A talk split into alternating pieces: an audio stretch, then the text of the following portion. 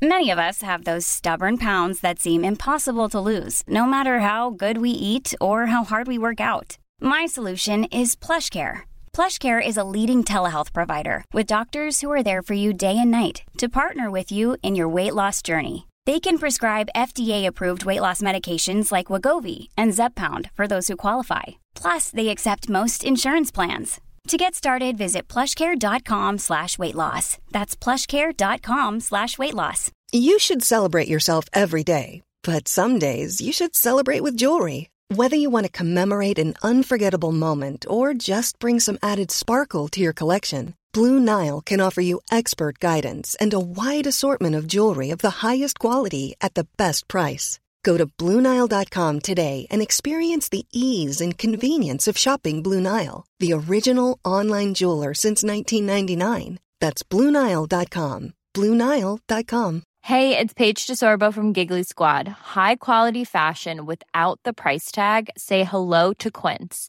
I'm snagging high end essentials like cozy cashmere sweaters, sleek leather jackets, fine jewelry, and so much more. With Quince being 50 to 80% less than similar brands. And they partner with factories that prioritize safe, ethical, and responsible manufacturing. I love that. Luxury quality within reach. Go to quince.com slash style to get free shipping and 365 day returns on your next order. Quince.com slash style. Looking for a way to make online learning a better option for your family? When it comes to virtual learning, experience matters. Tuition free K 12 powered schools are ready to put over 20 years of experience to work for you, giving your child the personalized learning they deserve without disruptions. With a K 12 powered school, students gain the skills they need to be prepared for their next steps in life, building a better future for each one of us. K 12 Education for Anyone. Learn more at k12.com. This show is part of the Head Stuff Podcast Network.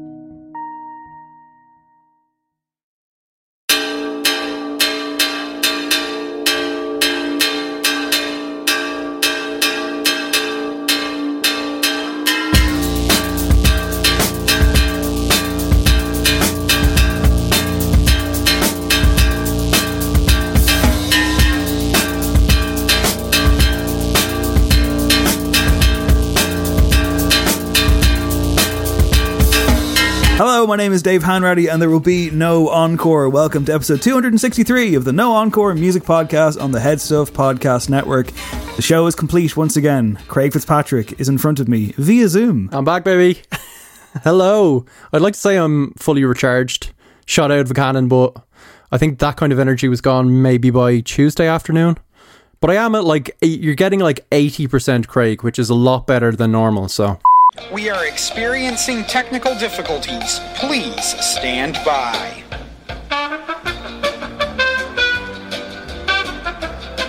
We lost Dave. I know straight away. It was amazing. We've I'm back. returning I'm back. Dave. It happened. It happened straight away. We can include. You can keep this audio in. I'm fine with it. But like, as soon as I threw to you, Craig, technical difficulties struck, and it was the classic thing of like frozen, frozen faces on the screen, and then that kind of weird Matrix coding noise. So I'm just like, all right, yeah. Every time that No, that's what I was saying. That was. Um, you could have been saying anything. You could have been saying all me, absolutely like the most offensive, insulting stuff, and I have no idea. I'll be hearing it with the listener. So welcome back. I, I, I presume your week was was fruitful and enjoyable. can you guess what I said? I okay. I, w- What would be a classic Craig thing to that say you on his return moved to from one room of the house to the other, uh, hung out with the cats, watched a bit of the OC, that kind of stuff. I can't imagine there was much more than that. Went for like a long walk. I, didn't really I didn't really go into details because I, I I mostly spent the week dreading the prospect of people asking me how I spent the week, which is like classic lockdown. But no, I just did like your classic self deprecation. Said I'm I'm not quite fully recharged. I'm about eighty percent, but that's about as good as you're going to get. well, I've got three bars of my battery. little gag for so, you. yeah. You've got three bars of battery. Nice. They call him 100% Dave on this episode. It's uh, top five duets, best and worst, fitting for our reunition. Reunition. I'm just making up fucking words now. Reunification sounded too formal, like it was two Yeah. countries finally coming back. like we're back. two yeah, nations exactly. Yeah. that have had a hor- hor- horrendous war. Reunion, yeah. I believe. Our friendship's kind of been like a a decade long spoken word duet, maybe, it? It is coming up on a decade now because I would have gone to hop. It is. Yeah, I went to hop press at the end of college 2011. 2011. So, w- like, when did it? Is that May? So we're coming up on it. It's been almost 10 years of. I think it was July. Yeah, yeah. I think it was July. I made my return. Yeah, it was. Yeah, you came back to the office, and that's when we became friends. Maybe we need to do something. Something has to mark this. This this very in, insular inside joke ten year friendship that we have. But yeah, that's fucked, man. A, an entire decade. But um, I don't know. Maybe it's maybe it's fitting because uh, someone who played a big part in the hot press office back in the day at one stage was Lana Del Rey. She didn't work there or anything, but she was certainly the topic of conversation when she broke through. She was. And on this episode, she will be the topic of conversation for our album review because she's back with a brand new one. So, top five duets, best and worst. Lana Del Rey album review later to come in the show. And it's at this point that we do our usual Patreon plug. But don't skip ahead because next week is going to be a busy week for the show. And people who have subscribed to our Patreon on patreon.com slash no encore, where you can get bonus episodes, will be delighted to know that the third episode of No Aux Chord, our music recommends corner, it's a very chilled out, fun, kind of green tea infused hour that we record on the weekend, specifically in the morning, nice and early. And we'll be doing that this weekend to come out on Monday. I'm looking forward to it, man. It's gonna be it's gonna be fun. It's, it's very casual I. vibes. yeah, I've got my tracksuit bottoms ironed and ready to go. Yeah, it's all you know. The apparel is like the attire, you know, the all, all the accoutrements and lots of music recommends. It's fun, it's enjoyable, and it can be yours at Patreon.com/slash No Encore. Also coming out next week Yeah. on the main feed. Uh, delighted to once again head into the world, enter into the realm of the track by track album breakdown. And this time around, uh, I have recorded an interview, a nice lengthy chat with Mihal Quinn, an incredible musician, incredible guy. If you don't know who Mihal is, shame on you, but I'll tell you, he's a multi instrumentalist. He's played drums with the likes of Enemies, Melty Brains, and is the current incredible drummer for Dermot Kennedy. If you've ever been to one of his shows and seen Mihal behind the kit, you know exactly what I'm talking about. He has just released a debut solo album, an electronica work called Colors. Go and check that out immediately after the show, of course. But next Wednesday, on this very show, we'll be sitting down with Mihal in conversation for a track by track, and here is a little snippet. Do you know what? Actually, I was. Uh, we did a gig that night, or the ne- the following night. We had to do a gig in Wichita. I think yeah, Wichita in Kansas, and um, that gig was very tough. But I remember talking to some random man after it, and um, he just thought it was brilliant and he really enjoyed it. And I explained where I was at because like, sorry, I can't really talk right now. I'm, I'm pretty upset. And um, I explained my auntie had passed away, and he was like, "No shit." He was like, "Well, I can tell you, she was there tonight." And it, whether she was or not, I don't know. But I wrote it down in a little book, and um, I don't know. Yeah, it was it was, and I, I've kind of carried that ever since, which is why I'm okay talking about it because I I, I carry her very close, and I um she's been on all of it with me anyway. So I'm quite happy to tell people about her. I want people to know about her because she encouraged me so much as a kid. She thought being a musician was really cool and and bands were like a really cool thing and they were valuable and worthwhile. And it was really deeply ingrained in me that like, oh yeah, being in a band isn't like being a waste or anything like that. It's a very important thing to do. Um so I, I, I like to just it's as if I'm saying back to her, like, "Hey, I, you're just as valuable," or, or uh, I don't know. Yeah, yeah. I just really love her, I guess, and I want her to be part of things. Just one of many stories that we heard from Mihal in that episode. Another great one. I enjoy doing these. Nice. If you're unfamiliar, it's basically like go through the album with with the artist and talk about everything. Talk about the stories behind the songs. Talk about anything that comes to mind. And with Mihal, there was so much to talk about. He's an absolute gentleman, really interesting guy, and that is out next week. Like I say on Monday, no aux chord for patrons, patreon.com slash no encore. So three episodes next week. Enjoy them. But as for this one, Greg, let's jump into the news. Hey, you heard about the good news? All right, like uh, Neville Chamberlain before me. It. Was it Neville Chamberlain, the Peace in Our Time thing? I always wonder. He wa- yeah, it was. Yeah, Well- got that one wrong, didn't you, Neville? Sure fucking did. But I'm here to declare peace in modern times. Real quick update to a story we talked about previously. Taylor Swift and Utah amusement park Evermore have ended their legal battle and dropped their lawsuits against each other. That's according to a report in Billboard this week. Beautiful. There was a very, very generic quote from Taylor Swift spokesperson just saying that there will not be any further action on this. No real reason why. I mean, I don't know if it's an out of court settlement or if, if everything, if they just made friends, but ultimately we can move past it now. I'm very excited. It's all good. Maybe they just realised it was kind of boring for everyone. Just like, you know, dueling lawsuits about a weird amusement park that, like, if you're amusement park aesthetic is the latest era of Taylor Swift. Not that amusing, I'm gonna say. It's not like it was Grimes that was nicking off them, you know. So yeah, glad that's wrapped up. Me too, man. I mean, ultimately, it's 2021. There's enough to worry about. But if you're looking for a distraction, well, you know, we just might have it. Who remembers Meatloaf? Remember Meatloaf, kids? 1993 was a big year for him with that amazing song, I Do Anything for Love, open brackets, but I won't do that, close brackets.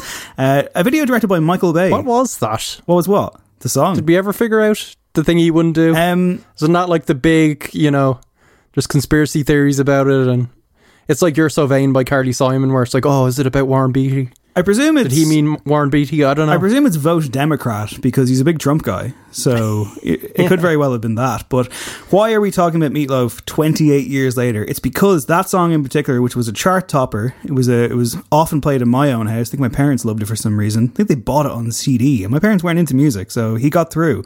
Um, The song is being turned into a reality TV show, a competition, as a matter of fact, a brand new series. Uh, Meatloaf himself will serve as executive producer, and essentially, it's a show in which couples will compete in a variety of comedic physical games designed to reveal how well they can work together and how much they really trust and believe in one another. All to a soundtrack of classic hits performed live in the studio by the original artists, as well as new stars. So we're, we're being promised, quote, absurd and sometimes frightening physical contests, inspired and accompanied by ballads. Does this sound like something that you would watch, Craig, Meatloaf Attachment or not?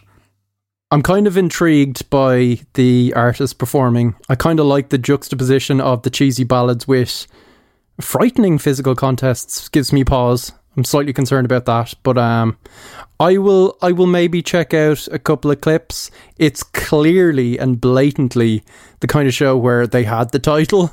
They went to Meatloaf and like, can we use this title? And then they just figured out the rest of it, probably on a napkin. Um, during a liquid lunch um, over the course of an hour, I'd say. Hey, that's how J.K. Rowling wrote Harry Potter. Don't know if alcohol was involved, but I believe it was written one lunch, written on several napkins. And hey, she turned out to be a massive bigot, so good for her. Um, in other kind of shocking news, did you see this Cardi B thing? Very Jay Leno of me. Yeah, you seen this? Cardi B, who's not a massive bigot, and she's not Hitler. Yeah. Despite what Skillet frontman John Cooper might say. Now, Skillet are an, act I've never heard of before. They appear to be uh, an American conservative Christian rock act, but this guy, John Cooper, has clarified his recent remarks in which he compared WAP, WAP, WAP. Have we settled on a pronunciation for this? Does it matter? We settled on WAP because, yeah, we did a whole bit where I was going, is it WAP? And it was at a point where everyone was saying WAP, and I, I came off looking quite foolish.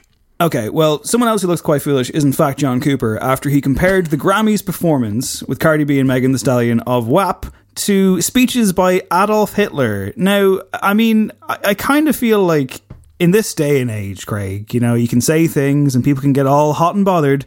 But there are some lines you just don't cross. And I think comparing a sexual music performance to the work of the worst human being of all time is a bit the work of his his back catalogue. Well, apparently it's his early work. It's his early speeches. The whole thing centers on the fact that um, apparently he was saying that this sexually charged performance is an example of the woke public mistaking evil for good, uh, using Hitler's propaganda speeches as a historical example, saying that quote every dictator in history says that what they were doing was good, and that people are forced to applaud the sexual degradation of Cardi B's performance.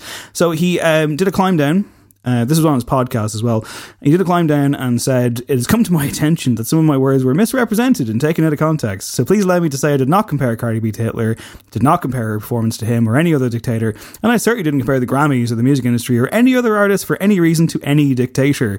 Uh, he tries to, you know, say that I would never conflate the horrors of genocide to, you know, this, that, and the other but he keeps trying to double down on it. And the, I think ultimately, if you find yourself in a position where you have to say out loud, I wasn't comparing that musical performance to Hitler, when you did, by the way, you're kind of. But also in his yeah in his explanation, he kind of says, "I wasn't talking about Hitler, but I was talking about like um, confusing good for evil." So he's still calling the performance inherently evil. so, you know what I mean? Just because he invokes Hitler doesn't change the message. Um, so yeah, some kind of weird Christian rock dude. I will just say. I'm a bit sad that we can no longer invoke Hitler as their like really extreme comparison points. That was always kind of like a, an easy reach, wasn't it, for an argument? Just like bloody Hitler. And now that's off the table as well. I kind of feel like ultimately this is one that we can we can let go. You know, I mean, I don't know. Yeah, maybe it's not the hill I'm going to die. I think on, everything, but- yeah, everything is contextual, and I think ultimately, you know, something like this, and like like I. I think WAP is not a great song. It's clearly a very good zeitgeist moment and fair play, but like as a song, But it's not like wet ass propaganda, for example. Good lord. Okay. Why don't you take up the rest of the news section? And, and, and I should stress at this point, by the way, that we're completely on Cardi B's side. This guy's a fucking idiot. But uh, 100%, yeah. I want- yeah, ludicrous. He might have a point about the actual institution of the Grammys. Um, slightly dictatorship like, maybe, possibly. Yeah. But yes, we're on Cardi yeah, B's tear side. it down. Um, but you know, I mean, like he wouldn't be the first rock star out there to do something outlandish, you know. And even in death, some rock stars can do crazy things, like Lemmy from Motorhead, who died six years ago, I believe, five or six years ago at this stage. Yes. Apparently, it's come out. It's come out before, but it's been kind of reiterated this week that um, his ashes were put into bullets with Lemmy written on them and have been sent out to individuals. Now, I should say when I say sent out to individuals, this isn't like this isn't like Not as a threat. yeah, exactly. This isn't like that For Beyond the that Grave. scene in The Insider when Russell Crowe goes out to his mailbox and there's a bullet in there. This is more like been sent to like trusted individuals and friends. Uh, uh, there was a thing a few months ago where like the tennis player Pat Cash put up an Instagram post of him with one of these bullets, and I was like, Pat Cash got one. What the fuck? Turns out it wasn't I know. his. It was the singer from Ugly Kid Joe who he was having a drink with, and I'm like, yeah, that makes a bit more sense.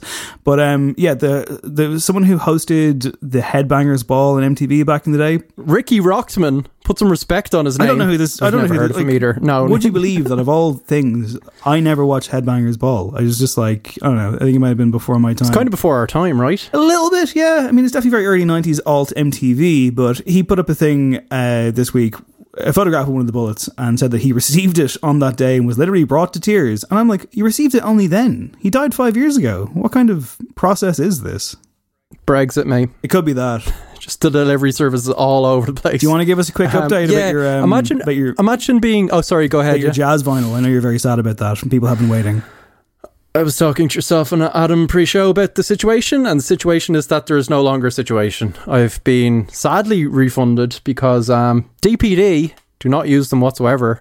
Sent back the vinyl to um, store in the UK, and it was damaged. They were like, in good conscience, we can't send this back out to you because vinyl's ruined. So congratulations to the sorting centre in Athlone, who like lost the package for about two months, didn't respond to any of my queries, and then sent it back to the UK damaged. Great job, guys. Great job. No jazz vinyl for Craig. Maybe they'll send you one of these bullets by way of compensation or something. Would you want one? Are you a little bit pleased that I don't have like seven new jazz albums to talk about on No Aux Chord for the next three, three, four months? Nah, please is the wrong word. That'd be cruel. I think ultimately, as someone who has ha- has become totally addicted to vinyl, as we know, to the point where I, I, I have several more arriving this week. Um, no, like I. I understand the rush of getting them in the post and the annoyance when, but you you have the worst luck. Like like by comparison to me, it's usually fairly fairly quick and clean. You know, no major delays. But if you try and get anything, Frank Ocean, J. Paul, Strange Vinyl, it's just not happening.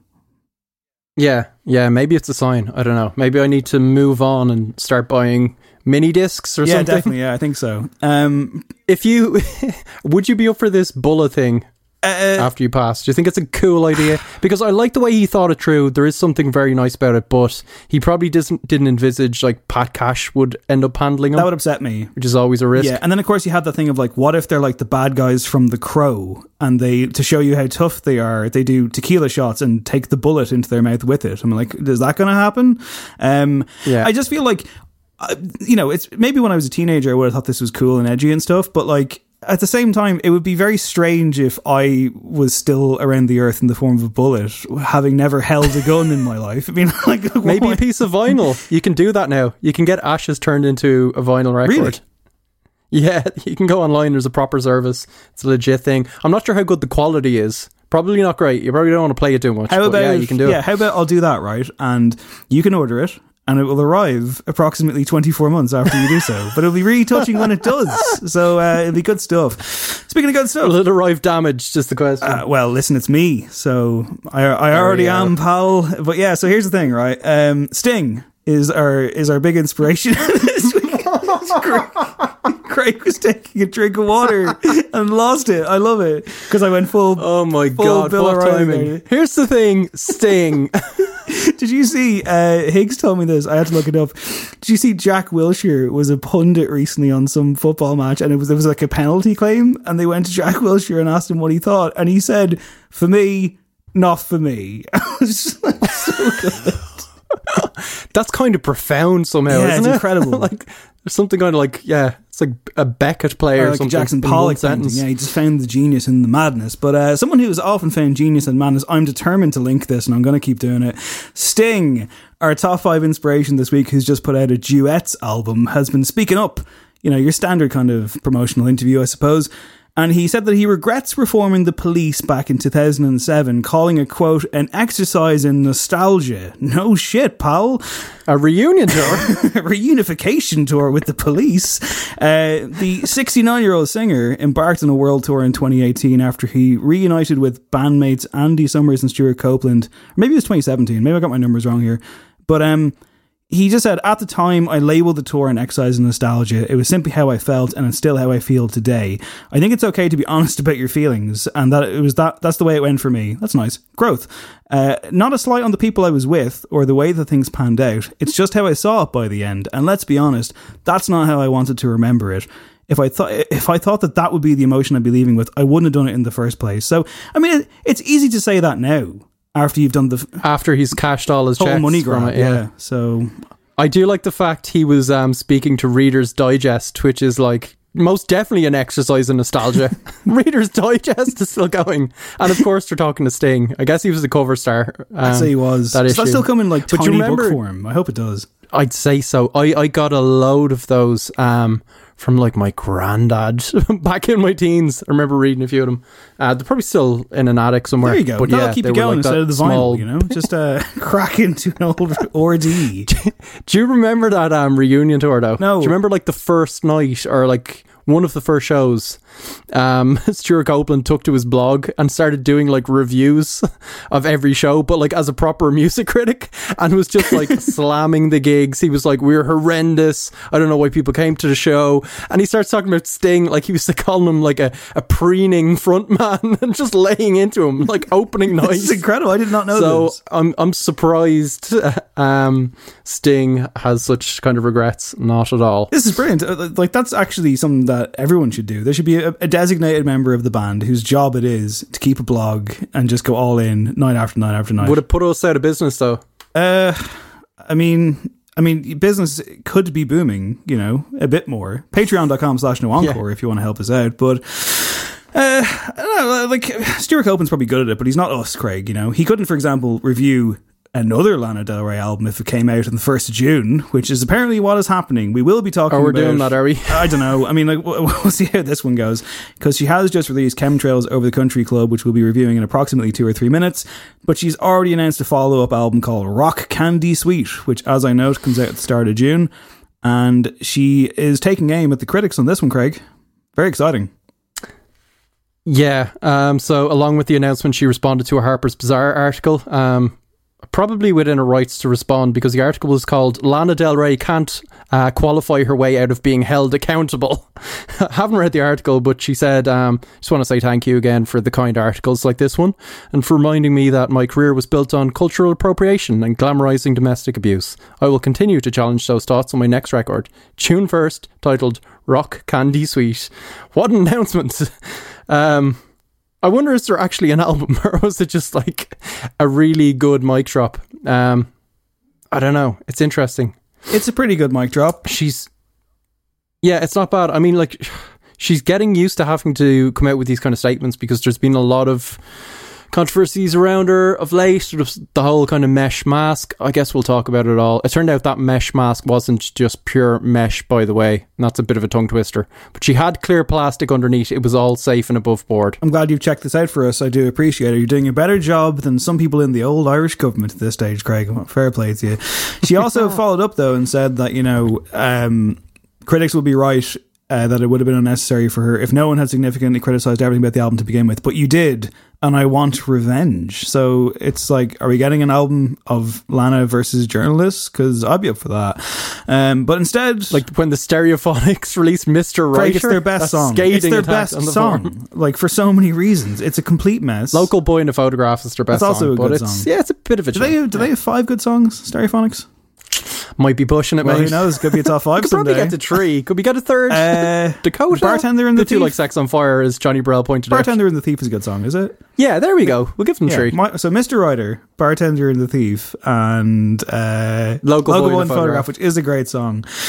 Uh, Superman's okay, I suppose. We should probably review the Lana Del Rey album instead, though. Let's do that. But before that, as ever, a plug for another show on the Head Stuff Podcast Network.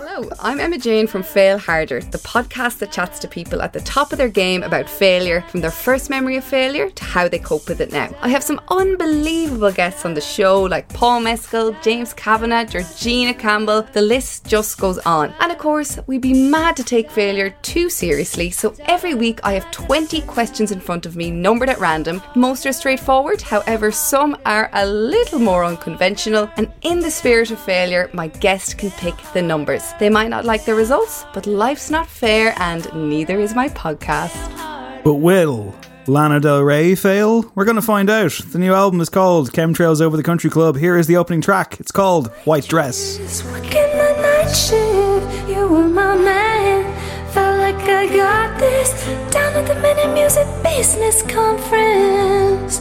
Down in Orlando, I was only 19. Down at the Men in Music Business Conference. I only mention it cause it was such a scene. And I felt seen.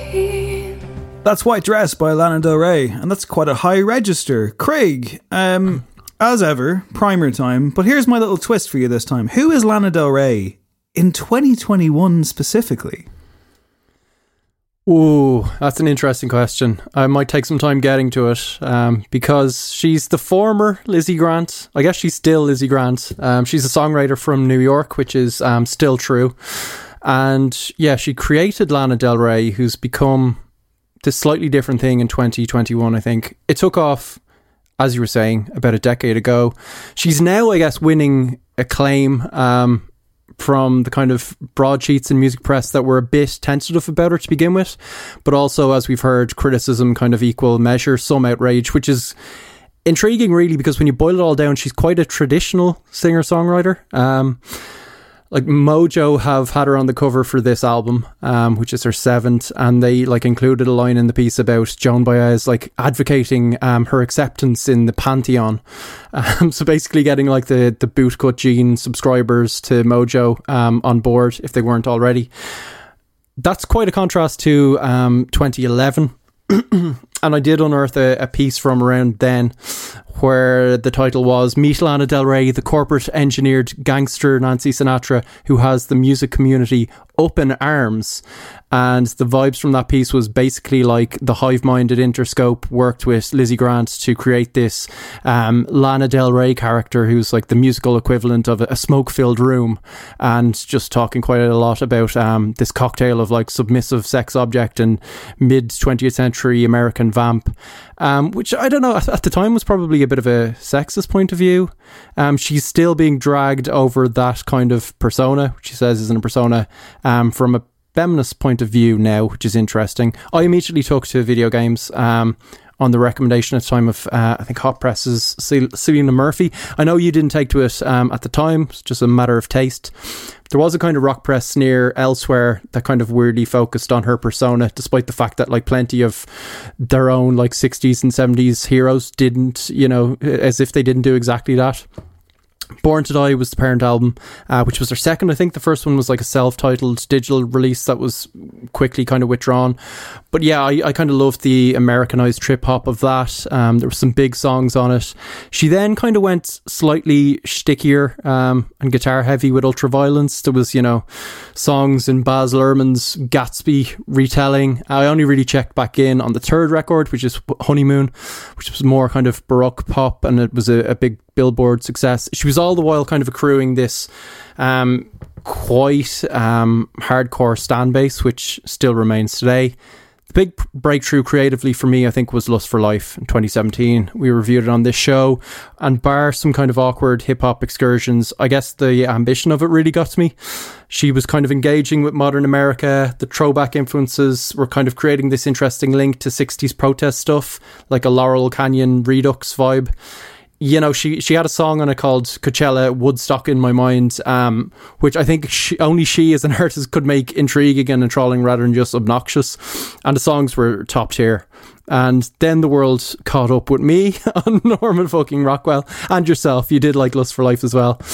In fairness, that was maybe the culmination of this like incisive pop culture approach. It was really like capture the zeitgeist. Maybe it was State of the Union stuff. It was really vivid and vibrant and on point, and was, there was a great balance of like strong pop songs and experimental sonics. It was in our top five um, when it came to the year end list. Um, that was two years ago. It, w- it didn't seem likely back in 2011 that Lana Del Rey on that album would be singing about like Kanye West being um, blonde and gone. I think the the term was, which was really chiming with the public mood, and music critics were nodding sagely along and like, thank God we've got Lana here, um, which is you know what a difference a decade makes.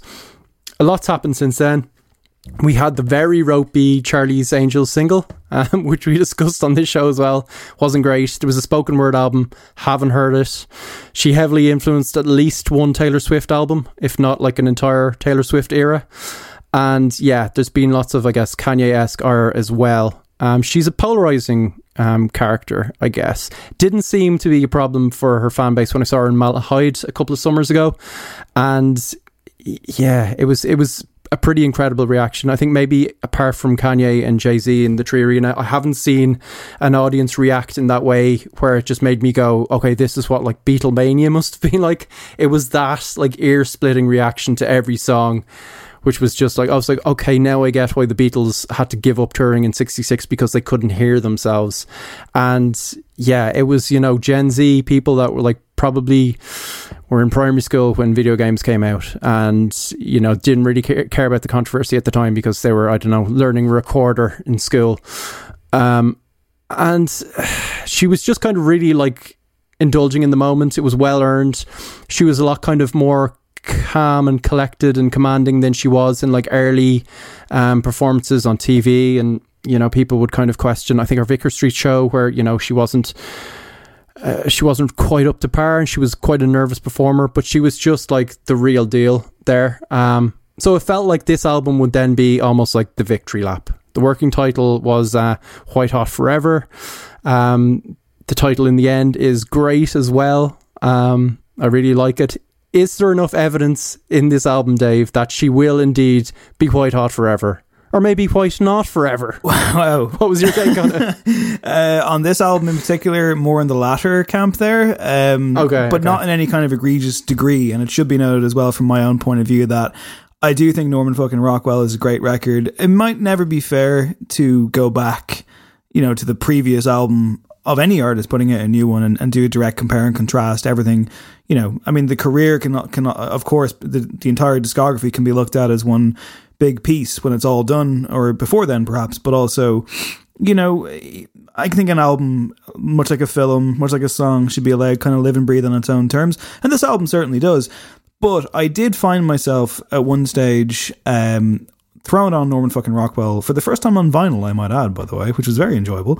and I was like, first time I've heard it in a long time. It's a long album, and it's an album that we really liked on the show. It was in our top five at the end of 2019. If I recall correctly, Dahi was having none of it, I think. I think you and I were fighting quite hard for it. I think he was very much not up for it at all. Um, I mean, he was polite and complimentary, but he th- didn't think it was the record of the year. Yeah, I, I think that's how it went down. But ultimately, I, if you do a direct compare and contrast with both albums, I think this one falls down quite a bit. Um, and I wonder if like that's again, I don't know if that's fair, but I think I think she set a very high point on that record. It is excellent. Um, this one isn't. This one's okay. Uh, it starts off very well. I think the first three tracks in particular, White Dress, the title track, and Tulsa Jesus Freak, in which she uh, uh, takes us to a place called Arkansas, which I think is near Arkansas. But um, ultimately, oh man. and even in like even in white dress, she's uh, like she's name dropping White Stripes and Kings of Leon, which is kind of funny. Um, but uh, yeah, I don't know. It, it it it lost me quickly. This one, I think, and the more the week went on, the less I wanted to return to it. Uh, the more it hit the midpoint, I was like, ah, fuck, I'm gonna just say it, aren't I? It's just another Lana Del Rey album. It's kind of where I was at with it. Uh, the goodwill and the magic that she kind of captured on the last one, and the kind of, you know, turning a, a critic like me around who still thinks video games is a crazy overrated song all these years on. Um, I, I don't know. I mean, like, outside of her, you know, social media outbursts on occasion that I just which are so often like preventative. you're just, you're kind of like, Lana, what are you doing? You're creating this controversy to give out about it and then making it a big problem and setting your fans on critics and just talking about uh, representation when, you know, no one's really coming at you, but you're just mm, like, I don't know. So, and listen, she can do what she wants. It's, it's her life. It's her Twitter account, whatever. Um, but like ultimately, I keep saying ultimately, uh, which I often say when I'm kind of stalling for a point. I don't think I have a point because I'm not sure this record does. Is it just me, or is it just like this is fine? It's what I come to expect of her, but it's certainly in the lower reaches. It's it's it's. Mm. I don't know. I, I don't quite know what it's trying to say if it's trying to say anything. And I do think that in comparison to much better written songs, it's a curious thing to put out, especially if there's another album coming in less than three months. I know so quickly. My sister is a bigger Lana fan than than me, um, and both of us, I guess, and got to this one first and was we were talking about it and she was kind of underwhelmed and she kind of midweek opined half jokingly that like maybe we were wrong to praise her so much on the last couple of records because this feels like a bit of an indulgence um which is maybe a bit of a dark thing. It's like withhold praise from Lana and she'll do her best work. But I think you know the notion that this might be some form of coasting. Um, there are stretches on this record where, as I was listening to it, that seemed like a good summation for sure. I mean, those stretches, even if they're not top tier, like I'm happily eight or nine listens in and it goes down easy. And, you know, Jack Antonoff is back on board. Um, he's everywhere at the moment. As I've said quite a bit on this show, I don't think he is going to be part of like the boundary pushing future of Lana Del Rey's music, but I do think they conjure up a kind of gorgeous sound, and it's a very Lana sound. Like she's completely trademarked that at this point. Um, she's not really trend chasing. There's no real kind of modernism, but she's not really doing the faux retro chic stuff that she that kind of got people's backs up initially. It's sturdy, it's tasteful, it's kind of timeless. Um, I was reading an interview she did with Antonoff back in September um, for Interview Magazine. It was just like a Q&A between the two of them. Uh, it was a bit cutesy, but there was some kind of interesting bits in it. And she was talking about her like devotion to melody first. Um, you know, a record can be really revealing and have great ideas, but if the songs aren't there, she doesn't want to know. I think that kind of knack for melody sees her through, even if they're not like her absolute best. I do think she has earned a lot of good kind of will on you know for that world building knack she also has. Uh, this kind of creative if not a persona then like the creative kind of universe that she has where she kind of lifts, lifts kind of musically ordinary material out of that and keeps you engaged. I do think she's a great storyteller. Uh, I agree. I think the starter record is very good. I think she bookends it well as well. Like I liked that idea of like the strained, you know, wild falsetto on White Dress where she's reliving being 19 and like listening to White Stripes and Kings Leon and then aligning it at the other end with like, you know, listing off other kind of musical greats. Um, that might have appeared in like those women in music lists on in Q magazine years ago and then you know covering Joni Mitchell at the end uh, after having just in the preceding song said she's going to do it. Just just some nice kind of meta tags. I think it's quite clever. It kind of brings a full circle. But yeah, in between all of that, I don't know if there's much of a narrative. Um, I don't know if there is much of a point. And yeah. I do think her kind of archetype is it still feels refreshing at this point, right? Because she's got that weird juxtaposition of um, unabashed privilege and throwback stuff, but also doing social commentary and Weirdly, I think Lana Del Rey, um, in quote marks, seems kind of far from performative now at this point. When you cast it against like the weird, like performative authenticity we see kind of everywhere else of people trying to convince everyone else that they're squeaky clean and on point and on message. I think that she leaves that room for like a bit of chaos and intrigue in her art. Um, you know that messiness that really lifts stuff. I think it's way more mannered here, though. I don't think there's so much of that. Um, there's highlights for sure. Tulsa Jesus Freak, as you say, like that thing of the Arkan- Arkansas, Arkansas mispronunciation. That's kind of like a case in point of like I can't figure out if she means to do it. And I can't figure out if it irritates me or I think it's a small bit of genius. And that's kind of her at her best. She's almost like that that kind of, you know, friend that you like meeting up with because you disagree with them quite a bit. And there's that frisson there. I think there's some elements of that to her music. And there's kind of moments of it here. But overall, in terms of a musical product and like cast against the last couple of records, there's definite regression. Um, it's a bit more plodding, it's a bit blander. Um, I think the intri- intricacies and the kind of insights and small details of the last few aren't there. And in that interview magazine um, chat with Jack Antonoff, he says like it's it's kind of crazy how quickly we did this album. And I I, I was thinking it must have been so easy for you. And she says, um, I was actually thinking how different it's been making this one because of how I've been distracted by poetry this year, uh, the spoken word album she put out. She said she was really stressed about the album um, because with Norman fucking Rockwell, she knew exactly what it was before she even went into it. She had the whole concept. And she says with chemtrails, she's kind of like, is this new folk? Oh God, are we going country? And there's definitely evidence that she saved maybe some of her better lines for the poetry, I think, for sure. Like the likes of Let Me Love You, Like a Woman, Not All Who Wander Are Lost like if she's going country, it feels like country cliche. It feels very like live, laugh, love at times, which she's so far above and beyond that kind of stuff.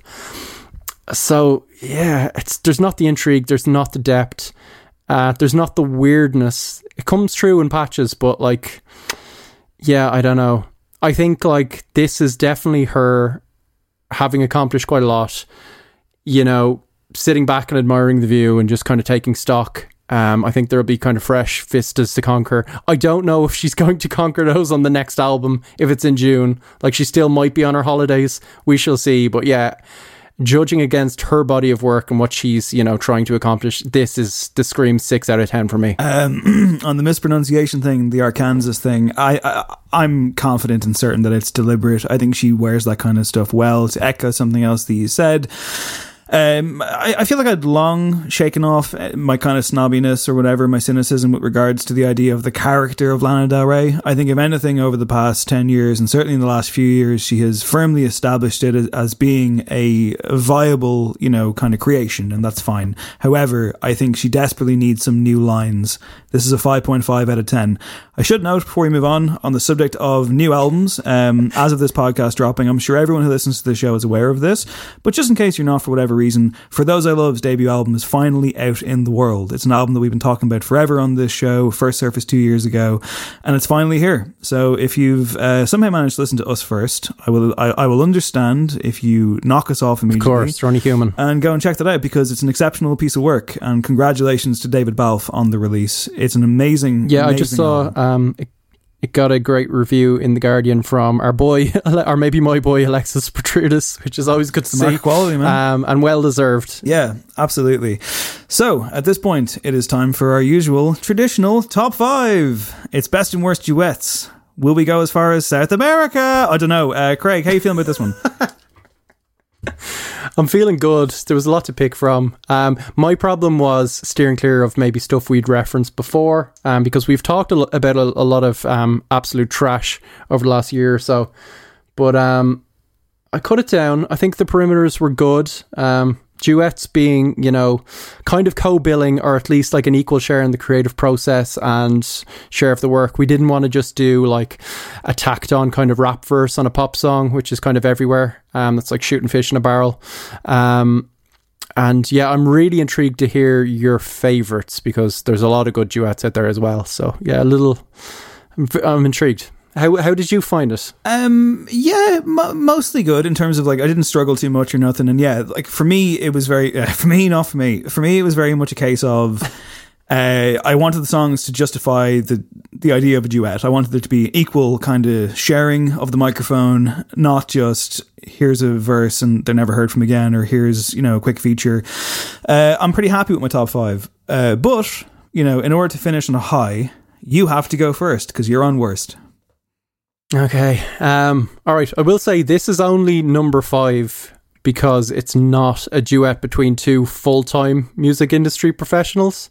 Uh, it's two entertainment professionals, so there's questions still to be asked. It's definitely a duet, right? This one is the only one that I think might be slightly stretching it, but I'm going Maverick slightly after my week off. I pulled the clip and I was kind of humming and hawing, and it got worse with every listen. It's hilarious cringe. It's beyond like belief. I need to share it. I need to unload. So here's just under a minute of the 11 minutes that ruined Hollywood producer Allan Carr's career forever. Big fan of yours, Snow, but you know, there's so much I'd like to know about you.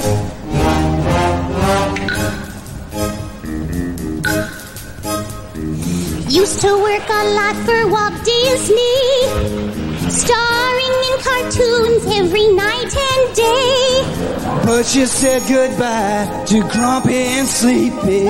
Left the dwarf behind, came to town to stay. Big lights keep on burning, cameras keep on turning. Ooh, rolling, rolling.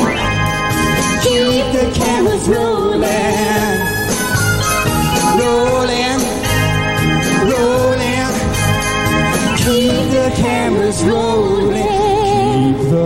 Cameras Oh, keep the cameras rolling. Or don't. Uh, Rob Lowe there, if you couldn't tell from the out of tune performance. Getting to know Snow White a little better. Uh, Snow White being played by Eileen Bowman, who was not to blame for any of this. That was the zany opening number from um, the Oscars years ago, still seen as maybe the worst Oscars moment ever, maybe worse than announcing the wrong best film. That bad. It was 1989. Um, Buckaroo. First of all, a duet of Proud Mary in any context. Is there anything worse? It's just like it might be the urtext, David, when it comes to awful karaoke staples. Um, it's obviously parodied here, but not in a way that's at all funny. And it kind of sunk Rob Lowe for a little bit as well. It was the end of his um, amazing 80s. it was a dark time. I think you'll find a significantly more grim legal issue sunk him for a while, but this is probably didn't help him. Yeah, I'd imagine so. Noted NFL fan though. Definitely didn't help. Big Rob Lowe. Pardon? Noted NFL fan, of course. You know.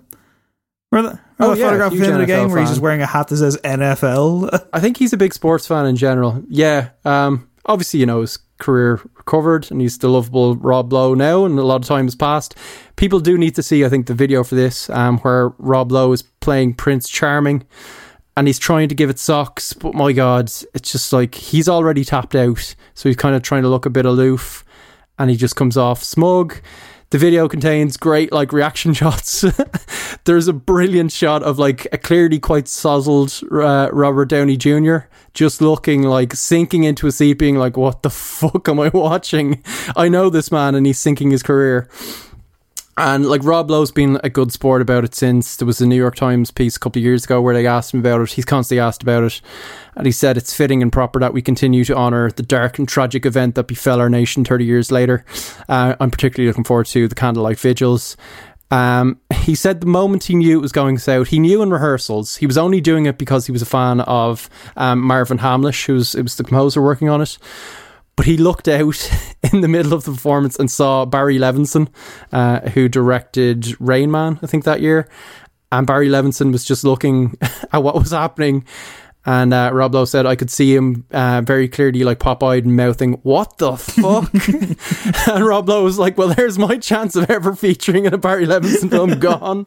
Uh, he says he realised quite quickly it was a huge mistake. There was actually a piece that's uh, worth reading um, where I think it was the Hollywood Reporter found Eileen Bowman, who played Snow White. And that was about all she did, but it was interesting to see like her experience. And yeah, the performance isn't great. That high pitched chirp isn't really funny, but she like kind of nails it. She's in tune, which you can't say for Rob Lowe.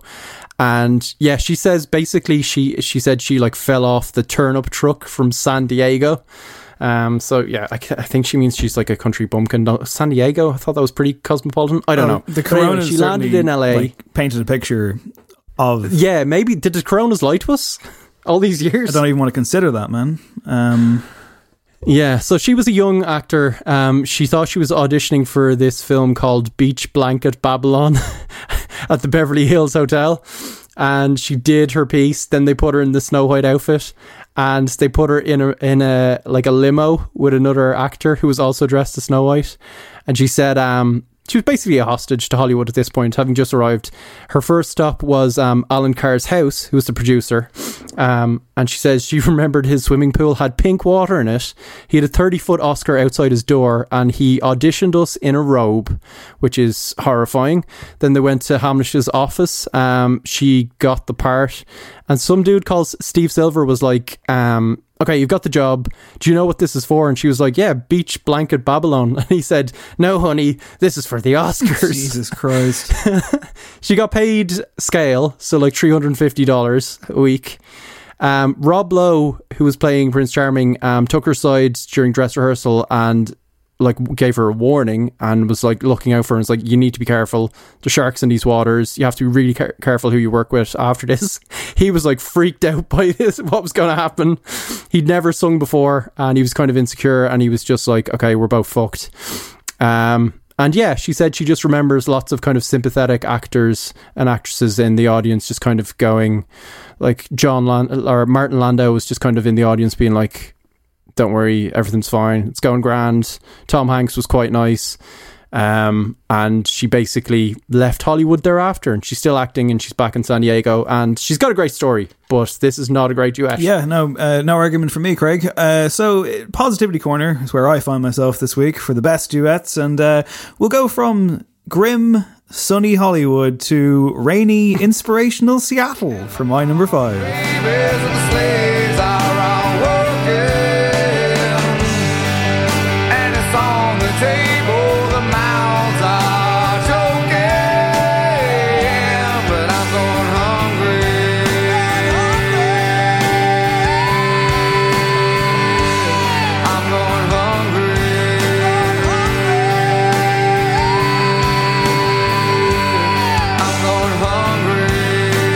Why, yes, it is, of course, Temple of the Dog. You heard Eddie Vedder there and Chris Cornell. They teamed up for this super group. This song is called Hunger Strike.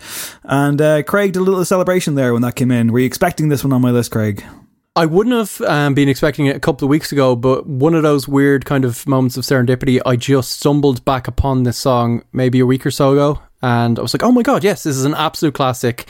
I was always maybe slightly the Nirvana camp in terms of the whole grunge movement, and I wouldn't know the back catalogs of these guys extensively, but this song is an absolute belter. Yeah, it's great. I was a Pearl Jam guy, and ultimately, there's that word again. Um, so with this one, like it's weird. Like with the top fives, like I don't, we don't always necessarily like you know rigidly be like this is the fifth best. But I will say that like all day it's been it's been bothering me, and even just based on your reaction, I was like, yeah, no, this should be higher. This should be higher in my list. It's an amazing song, but it doesn't matter. It's here, and that's the most important thing. Um, this was a one-off project there was only ever one album, and it was a tribute essentially by Chris Cornell to the late Andrew Wood, who was the lead singer of Mother Love Bone, who passed away, I think, at the age of 24 following a heroin overdose. Um, the lineup on this project included Stone Gossard and Jeff Ament. Both were in Mother Love Bone and would later move on to Pearl Jam, who I think at the time were called Mookie Blaylock. Uh, Eddie Vedder was there, uh, Matt Cameron, Soundgarden, and later Pearl Jam, and Mike McCready, also later Pearl Jam. So it's kind of like, you know, it's, it's still early days. This is like 1990, 1991. Um, and as a matter of fact, like, I mean, in terms of this track coming together, it's one of those classic almost didn't happen kind of stories where uh, Chris Cornell had said that, like, the album was almost done. Apparently, it was nine tracks long and he doesn't like odd numbers, so he wanted one more song. Uh, this was the song that made it on, if that's true. It could be apocryphal. Um, but he said, Chris Cornell said, when we started rehearsing the songs, I pulled out Hunger Strike and I had this feeling that it was going to just kind of be filler. It didn't feel like a real song. Eddie was sitting there kind of waiting for a rehearsal with his band, and I was singing parts. And Eddie kind of humbly, but with some balls, walked up to the mic and started singing the low parts for me because he saw it was kind of hard. We got through a couple of choruses of him doing that, and suddenly the light bulb came on in my head. This guy's voice is amazing for these parts. History wrote itself after that, and it became the single. Eddie Vedder recalls uh, a similar story. Said it was during the same week that I was up there in Seattle rehearsing with the band. Day four, maybe day five, they did a Temple of the Dog rehearsal after ours. I got to watch these songs, watch how Chris was working, and watch Matt Cameron play the drums. It got to Hunger Strike. I was sitting in the corner putting duct tape on a little African drum. About two thirds of the way through, he was having to cut off the one line, and start the other. I'm not now, and I certainly wasn't then, self assured or cocky, but I could hear what he was trying to do. So I walked up to the microphone, which I'm really surprised that I did, and I sang the other part, going hungry, going hungry. The next time I was up, he asked me if I'd record it. So it was just me and Chris in the same studio that uh, they would later make Pearl Jam's 10 record in. I really like hearing that song. I feel like I could be really proud of it because one, I didn't write it, and two, it was such a nice way to be ushered onto vinyl for the first time. I'm indebted to Chris for being invited onto that track. It was the first time I ever heard myself on a real record. It could be one of my most favorite songs I've ever been on or the most meaningful. And it's like, in terms of duet, like, I mean, it's interesting because it's basically like each guy doing the same verse and then kind of overlapping each other.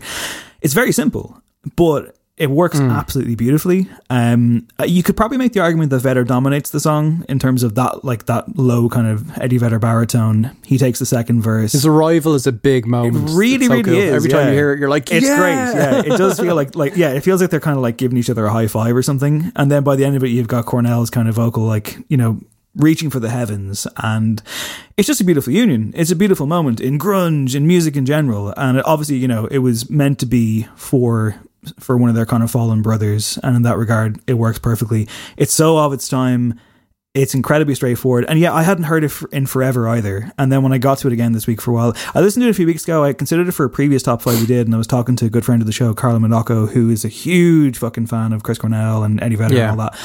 And yeah, I know like it's it's it's kind of this is like a really sacred song for people who are into those bands and I think it holds up really really well 30 years on. It's fucking beautiful. I love the background detail there. You you gave us. Kind of left me feeling warm and fuzzy. Actually, Carlo sent me a clip recently enough of um an anecdote Tom Morello had. I think it was on Howard Stern or something. He was talking about um when Audio Slave come together. Have you seen that clip? It's amazing.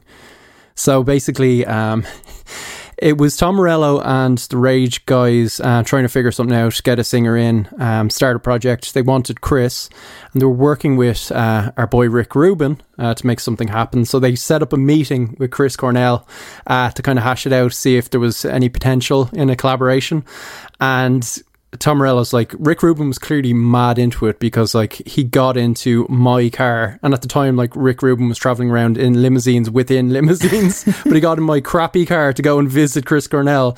He says on the the last lonely mansion in LA so they drive outright and they're faced with this like dark gothic mansion that Chris Cornell was like living in at the time they both get out of the car and as they're approaching the place like the doors the big huge front doors just kind of swing open by themselves like there's something supernatural going on.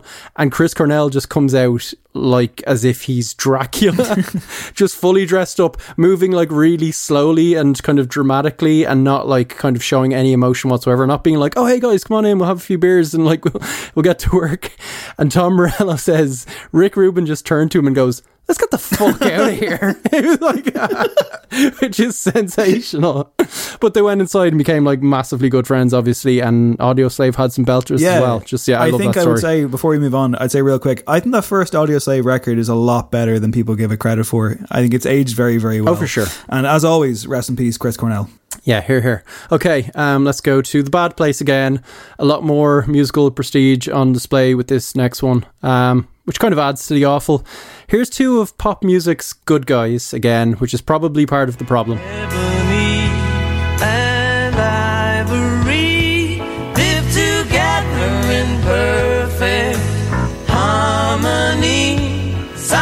side on my piano keyboard. Oh Lord,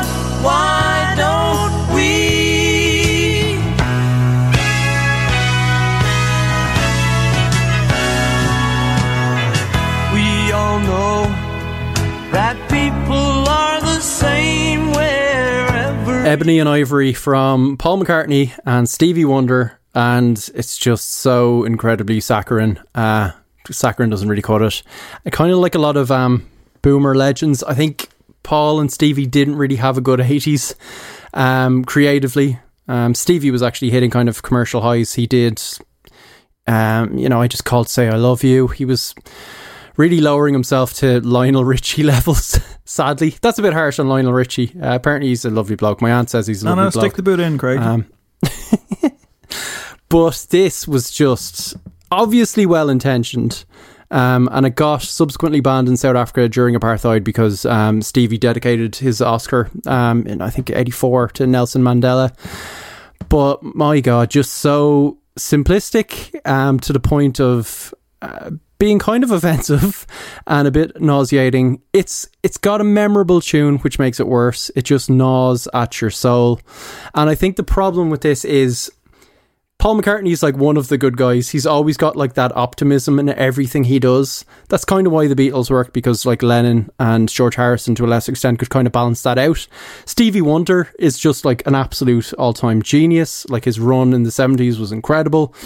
I've read people say previously that like actually what stopped him really going to the absolute top was that he was slightly too optimistic and he didn't have that kind of grit, uh, which I kind of disagree with. But I think here it's two optimists getting together and being like, you know, the keys on the piano or piano, as they keep singing it really infuriatingly.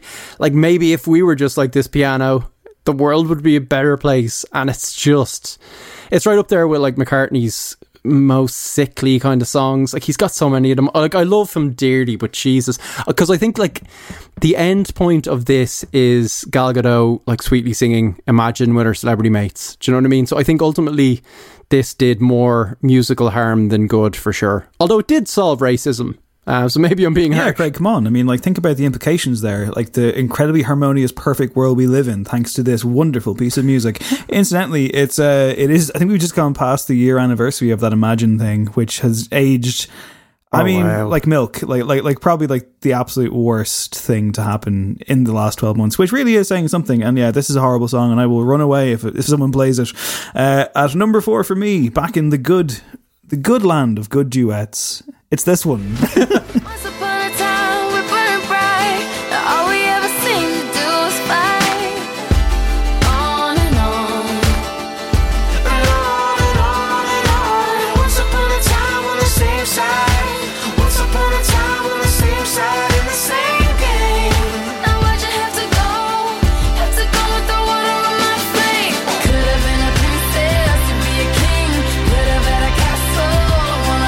That's right. Curveball, number four for me. It's Coldplay and Rihanna, and the song is Princess of China. Am I saying this is a better song than Hunger Strike? Not necessarily, but I really do love it. Think you are, I think Dave? it's very, very underrated. This one, um, yeah. Every now and then, you know, despite my, despite my numerous, uh, my endless supply of snark about music, I will somehow go to bat for Coldplay of all bands. I think they have a bunch of good songs, and this is absolutely one of them. It's funny. I was looking up the uh, like the kind of the details on this one, and like the opening line on the Wikipedia page is like "Princess of China" is a duet recorded by British rock band Coldplay and Barbadian singer Rihanna, and it just made me realize that like. Uh, Factual. but, but it's a decade of like tabloids, like always following the word Barbadian with the word beauty. Like it's just completely burned into my the Barbadian beauty. Like it's such a constant horrible thing that 'cause probably still, I would imagine, still exists in the pages of the Sun and various others. Uh, this was a song. I was a single as well on the fifth album of theirs called Mylo Xyloto, and this was when Coldplay went all uh, neon spray paint. Remember that? They just like spray painted everything. Their clothes. I do. Their was not a great idea. it was everywhere. Hate that era. Some good See, songs. This is the thing, and this is kind of why I chose this. I actually kind of like this era of Coldplay. Uh, I think that that album has some belters, and this is the standout one. But like, I think this is a wildly underrated banger. I think it's a great song. Um, I think the ending of it in particular really, really gets gets me like like on an emotional level. Uh, the kind of dual refrain of "You really hurt me" and the fucking hammering of the piano keys. I'm like it's a torch anthem. I, I think it's so well done. It's so simple. I think it's a really smart pop song. I think it doesn't get enough credit. Uh, it could have turned out extremely hollow and cash grabby. I mean, for example, Chris Martin and Coldplay teaming up with Beyonce on the horrible Hymn for the Weekend about five years later. I think on this one, though, Chris Martin and Rihanna complement each other really well. She sounds absolutely massive on this. It's more of her, her performance than his that stands out, which in the world of massive music industry ego, I like it. It feels like he played it smart and got out of her way. And every time she goes for it, it feels like a powerful light is kind of shining through. And like it, it is like a, you know, attractive feature, sell it as a single. But I do think there's more going on under the hood. And as as for how it Yeah. came He does that quite well. Yeah, well, he, this is the thing. I mean, like, I, I don't like. I've never seen Coldplay live, and I hope I do someday because, as I always say, I hear it's a great show. I don't adore them. I don't know if I'll ever buy a vinyl, but I think when they're good, they're very, very good. And his earnestness works for me. I mean, come on, we're coming off the episode in which I said that Macklemore's Irish celebration won me over. yeah. Um, and I also, sorry, a quick update by the way, because a couple people did get on to me when I was saying about Ireland's call on that episode. It's because Oh, go when I said like oh, Amhrán na bhFiann was outlawed, the reason was I was kind of I was close. The reason was apparently that like uh, Ulster players felt that it wasn't really appropriate, you know, for them to have, so they wanted something of more. Fair enough, but still a terrible song. Uh, this is a great song, And also fuck, Fuck rugby, rugby. kind of. yeah. I was gutted that Ireland won. Like, yeah, if anything, my my disparaging. Oh, dude, yeah. When I saw that score, I was like, "Ugh." I'm not. I wasn't gutted, but a part of me was like, uh I know. I was like, ah, damn it, that's a pity. It would have been fun. But yeah, what can you do? Um, uh, all rugby fans cancelling the show immediately. I know, but yeah, losing what, patrons what can I say? Um, but no, um, this was written with Rihanna in mind. So unlike that time he wrote a song for Bowie and Bowie said no, she said yes. Uh, he talked about how he put it to her. Um, he said like. The album is designed as a whole piece. It has boy and girl lead characters, and top of our list was Rihanna. But it took a while to pick up the courage to ask her. We did a show in Las Vegas, and I met her, and I said, "Do you think there's any chance?" I was very Hugh Grant like and spluttering about it, which I can completely see. She said yes. Now, there's an interesting undercurrent here, and I love how like the actual full date is here, like it's a fucking you know FBI investigation. On the 21st of September 2011, reports surfaced online that Will Champion, who plays the drums in Coldplay, had expressed interest in singing the lyrics that were ultimately delegated to Rihanna. Chris Martin dispelled the suggestion that there's any tension between the bandmates and Rihanna, saying, There's a bit of a love story thread, so we really needed someone to sing higher than me. For all Will's good intentions, he can't do it. You need to be female. Whoa, that's interesting. There you go. um, Yeah, I was I was racking my brains thinking of um I nearly picked this for one of our top fives and I was thinking was it like weird collaborations? And I remembered it was actually our worst lyrics one. But in the end I didn't include it and there's some horrendous lyrics in this. I didn't include it because I like the song. Uh, I love the production on it. I think it's like a better version of Paradise maybe. Um and yeah the lyrics are weird but weirdly it kind of works it kind of hangs together all right and maybe it's a Rihanna thing. Like my favorite Rihanna song is probably "Man Down," and those lyrics don't make any sense at points as well, but it kind of adds to the pop fun of it all. So yeah, I'll give it you. All right, cool. My number three is an Owen Core News section mainstay. Um, it's Dolly Parton, and she's teaming up with another All American legend. Man, you're always taking it slow. but taking it just as far as it wants to go. Well, you're all I can handle, and that's saying a lot. Well, you've got the handle that sure hits the spot. And you got just what it takes to take what I got, and we're just sweet loving friends. Just sweet loving. Dolly Parton and um, Sly Stallone on Sweet Loving Friends. Um, sorry, Sweet Loving Friends. That elongated, barely in tune sweet really starts to grade around chorus number You're not three. going to a go at Rocky now, are you, Um, Craig? Shock horror, Rocky wasn't a singer, Dave. and this um, duet is just one um, of the many songs featured on the soundtrack to Rhinestone, which was a 1984 um, musical comedy film that Stallone was behind. Uh, he got Dolly Parton on board. It was a critical and financial failure, you'd be shocked to hear. Dolly Parton did have two hits on the album. They did not feature Stallone. Um, and the poster for it's actually great. You've got like Dolly beating a shocked Stallone in an arm wrestle, which is like class. And uh, yeah, the plot was like basically Dolly Parton's a country singer. She's trying to get out of her contract with her manager, so she bets she can like turn the next person she sees into like a Nashville crooner. And unfortunately, the next person is Sylvester Stallone, who's like this cocky, brash uh, New York City cabbie. And basically, she takes him under her wing and like brings brings him to Tennessee and just like trains him in all things kind of country. Um, now, this song is supposed to be post transformation when he's good, um, but it doesn't really quite work. Um, Stallone initially said, "Listen, the only fun I ever had on a movie set was with Dolly Parton on Rhinestone. It was great." But then he kind of went on to say, "Actually, creatively, it got away from me. The director was supposed to be uh, Mike Nichols, um, but it went to a different dude. It was Bob Clark, and he's like, Bob was a nice guy, but the film went in a direction that literally shattered my internal core." Uh, and he was just like not having it. He said he regretted the entire film. Whitesnake were supposed to do songs. He wanted it to be edgier. I can only imagine what that would have been like. But um, yeah, there's like no chemistry. From all the reviews I'm seeing, there was no chemistry on screen. It translates to the soundtrack. They were fine though. Like Stallone had Rocky Four, I think, the next year. Dollywood opened a couple of years later. Everyone recovered. The whole punk thing was kicking off. I can't believe. Yeah, I can't, yeah, it was I can't believe that uh, this is the only time he had fun on a set. What about Demolition Man? That looked like a bit of a laugh. No, I mean, Yeah, and he said that quote. Let me see. That quote was from 2006. Yeah, so Demolition Man was in the bag. I don't know. Maybe he's misremembering, but um, maybe he's just finding some like trying to find some solace from the whole sorry affair. possibly robbed of an Oscar, by the way, uh, for Creed. Should have won, but you know, lots of injustices out there. This song being one of them. All right, let's go to 1998.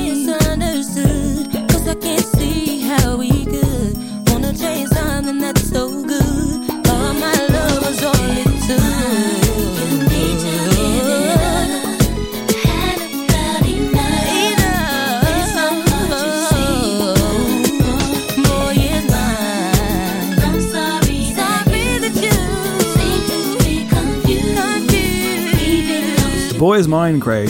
That's who the boy is. That's who he belongs Have to. him. Me. You can have him. It's Brandy and Monica. The boy is mine from 1998. An incredible duet. So incredible that when Brandy put out an album and when Monica put out an album, this song was on both of them because it went to both of them. So the whole backstory here is that this song was written and it was supposed to be a solo song by Brandy.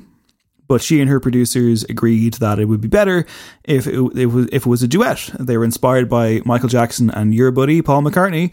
Uh, Yeah. Their duet, "The Girl Is Mine," and we're like, which was the same year, I think, as Ebony and Ivory. So he got something right that year. What a year. Um, but this was uh, 16 years later, of course. Uh, at the time, both Brandy and Monica were quite young. I think they were like 17, 18, perhaps. And uh, this one was a huge success. It was, I think it was the biggest selling single of that year. It was massive. It comes on now when you're flicking through the channels on a Saturday night and you're like, oh man, yes, this song fucking rules. It's great. Very of its time in the best possible way. Uh, the story goes that like when es- essentially like Brandy picked Monica, supposedly, and they had to like, you know, record labels contact each other. It was all set up. It was going to happen. Apparently, the first recording of this, in which they did record it together in the same place, was thrown out because it wasn't good enough. I don't know like what exactly went down, but Monica re-recorded her vocals elsewhere, and then they stitched them together. And you hear what you hear.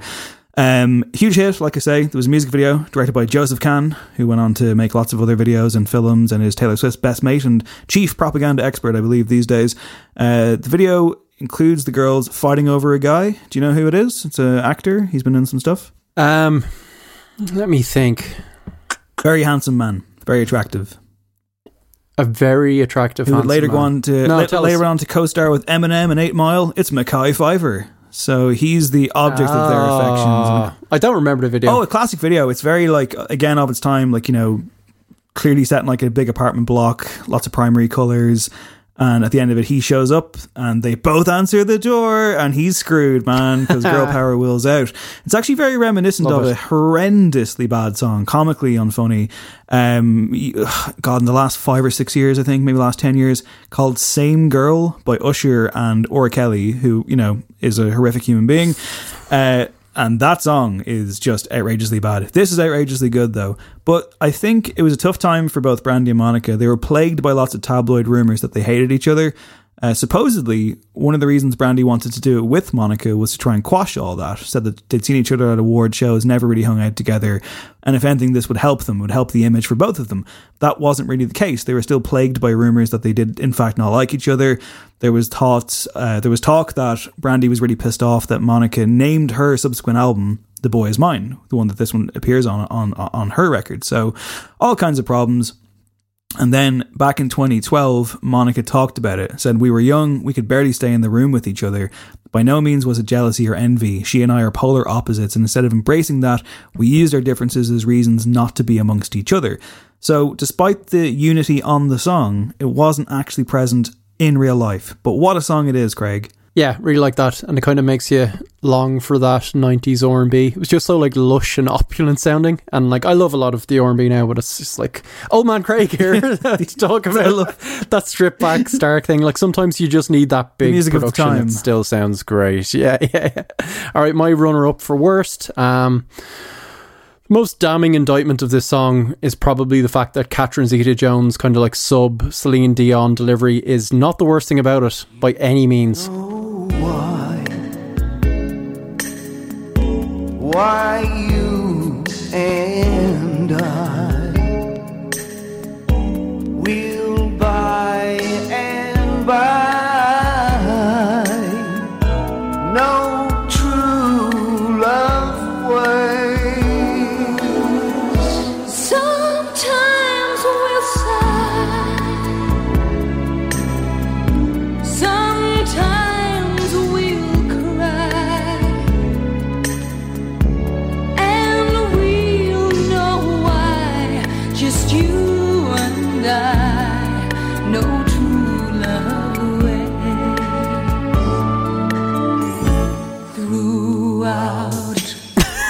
Christ. True Love Ways there, uh, Catherine Zeta Jones with David Essex. I don't know how up to speed you are with David Essex's career, uh, Dave. Can maybe bring you up to speed. I always catch thought he was there, like the kind of British version of Johnny Logan. Like he kind of operates in that terrain, or maybe it's vice versa because I think he was big in the seventies, but apparently he was like huge. His Wikipedia, unless he wrote it himself, but there's references talk about his pop idol looks, which gave him a strong female fan base, and uh, his tours in Britain created scenes of hysteria reminiscent of Beatlemania. Uh, he was like voted number one British male vocalist uh, for a couple of years. He was a teen idol. I can't believe it because every David Essex song I've heard, I'm like, this man cannot sing. He's like, he's kind of like an Andrew Lloyd Webber version of a pop star. This was 1994. Um, so, you know, he was getting on in like teen idol stakes. Catherine Zeta Jones was in her early 20s. Apparently, they dated. Um, and like it's one of those things of like I'm not sure if they did. They were in some TV stuff together. I don't know if it's like much like the press would love to kind of set you know female against female just for kind of the, the headlines. I guess back then a lot of it was like oh they're collab- collaborating together. Of course they're dating, but um she was also linked with like John Leslie, Mick Hucknall. Um, it was quite a list, so I don't know. Maybe you can slot him in there. Just like Who pick a knows? fucking sleazeball there. Like, who I else know, you got? yeah. And just four short years later, she'd be um, meeting Michael Douglas and leaving for Hollywood, and everything would be absolutely fine. His films Uh, are very chaste. I don't know what you're talking about. Do you know what his pickup line to her was? Apparently, I'm Michael Douglas. Hello. no. He said, "I'd like to father your children." still on. married, folks, and they have those children still happily married, and they're very can you happy imagine? Can you imagine, like in the workman's, when this is all over? Dave, she's really attractive. Go over and talk to her. Oh, I couldn't, can't, Craig. No, okay, I will. What Hello. will I say? Hi, how's it Talk going? about you know want to settle down. I'd like to father your children. Oh. Security, like that is disgusting. This song is Horrific. disgusting. Back to the content. The fact this is from 1994 is crazy, right? Because it does sound like one of those horrible 80s productions where they're covering a 50s song, but it sounds more dated than the original because it's just horribly done. It sounds like like the platonic kind of ideal of a chart topper for Simon Cowell. Like Robson and Jerome, I think, did Unchained Melody like a year later, and this kind of like this is very much in the same ballpark, old timey 50 song, just kind of granny music, shit plastic production, Butlin's quality vocal performances. And actually something for the she- dads in Catherine Zeta Jones. Yeah, very yeah, much. like her her performance is fine. It's just way over the top because like it doesn't mesh with his energy, shall we say, whatsoever, and horrendous. The music is horrific. That kind of like boom thing is just really upsetting. Yeah, yeah, I, like you know, It's very- um, it's very- Catherine got over it. I don't know what happened to date. Go on, what are you gonna? It's very Alan's deep bath. Like I don't oh, like it it. totally is. Yeah, yeah. It's like aiming for sultry, but it's just like sultry in like a kind of yeah, fucking motel somewhere. I, yeah, I don't know how, what became David Essex. I'd imagine he's like perpetually like on a kind of breakfast morning couch talking to Eamonn Holmes about his like you know upcoming theater performance. I don't know.